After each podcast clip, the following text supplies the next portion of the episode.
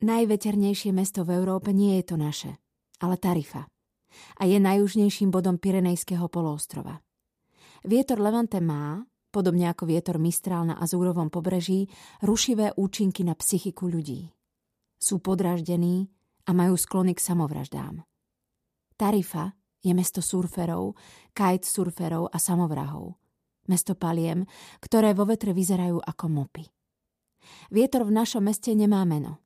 Dalo by sa povedať, že ani naše mesto nemá meno, pretože si ho nikto z vzdialenosti väčšej ako 500 kilometrov nepamätá a vo väčšej mierke sa stráca z mapy. Je to neviditeľné mesto v neviditeľnej východnej Európe. Hlavné mesto v tieni hlavného mesta Rakúsko-Uhorskej monarchie, ktorá už neexistuje. Mesto v tieni hlavného mesta Československa a hoci to mnohých vo vzdialenosti väčšej ako 500 kilometrov prekvapí, ani Československo už neexistuje.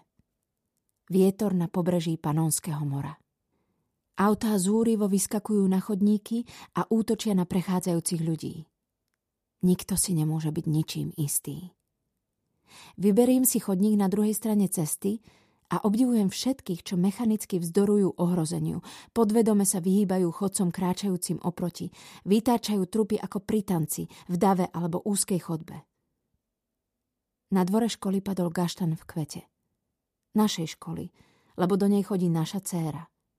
Kmeň vyvrátilo aj s koreňmi. Bolo to podvečer a všetci už boli doma. Táto správa mi pripomenula, ako v inej škole nášho mesta konár stromu zabil dieťa, čo sa zatiaľ nestalo udalosťou s potenciálom preradiť môj život do iného smeru. Padnutý strom, ktorý som nemohla obísť, prekročiť. Nejasný nepriateľ je ešte nebezpečnejší. Existujú aj vymyslení nepriatelia. Niektorí nepriatelia sú vymyslení nedobrovoľne. Jednoducho nemôžeme inak. V horách sú výchrice. Ale vietor, ktorým sa zaoberám ja, je vietor v meste. V miestach s hustou koncentráciou ľudí, na ktorých útočí niečo neviditeľné, čo intenzívne pociťujeme, čo nás fyzicky obmedzuje. Moment zranenia a smrti je výsledok malej pravdepodobnosti pádu stromu, tehly, strechy, čohokoľvek na konkrétne auto v pohybe. Na našom dvore strhlo zo starej odstárne brečtan. Roky v ňom mali hniezdo dve hrdličky.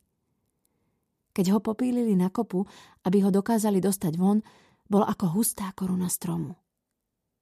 Brečtanová stena nám rástla rovno pred oknom. Rozhodla o tom, že sme sa sem pristahovali – aj keď som vedela, že vedľa býva molnár a netušila som, čo od neho môžem očakávať. Ale Brečtan padol a odhalil tehly, čo celý čas ukrýval. Pred nami sa zjavil múr a ja som sa od toho momentu potrebovala dostať von. Na druhú stranu. Domov sa znovu vytratil. Hrdličky si niekde museli postaviť nové hniezdo a ja odvtedy hľadám nový dom, nové mesto, novú krajinu za stenou s výhľadom, a bez plotov. Odvtedy? Od tej udalosti sledujem vietor. Neviem to vysvetliť B ani D, nič netušia.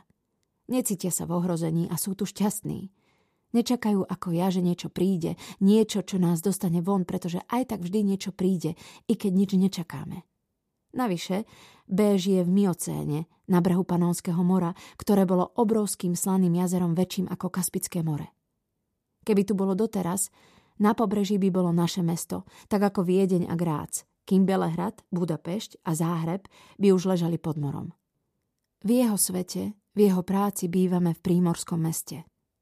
Bez so svojou prácou, rodinou a priateľmi zakotvil na tomto mieste. Má svoj projekt na brehoch mora, ktoré už zmizlo a nič viac nepotrebuje. Každodennosť pre ňo nie je dôležitá. Uvažuje v horizontoch 100 tisícov, miliónov rokov a Dunaj, je v jeho svete Paleodunaj. Približne.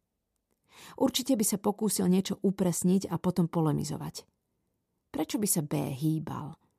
Pohybujú sa kontinenty a moria, spájajú sa, oddelujú, miznú. My nemusíme. Naša rodina je pevne ukotvená. Niekedy podľahnem. Upokojím sa v našej rodinej bunke. Ako keď sa zmierni vietor – alebo keď ideme po ulici všetci traja, sme na bicykloch, je letný večer, Obloha má krídla s rúžovým perím a viem, že je tu stále s nami, že nestráca na sile a potrebujeme ho. Chceme ho, obtiera sa nám okolo nôh. Neodchádzajte. Nechoďte. Nedvíhajte kotvy. Hostite sa a radujte. Neodplávajte. Príjmite tieto dary. Vtedy sa zdá, že je všetko v harmónii, na svojom mieste, v dokonalej dynamike.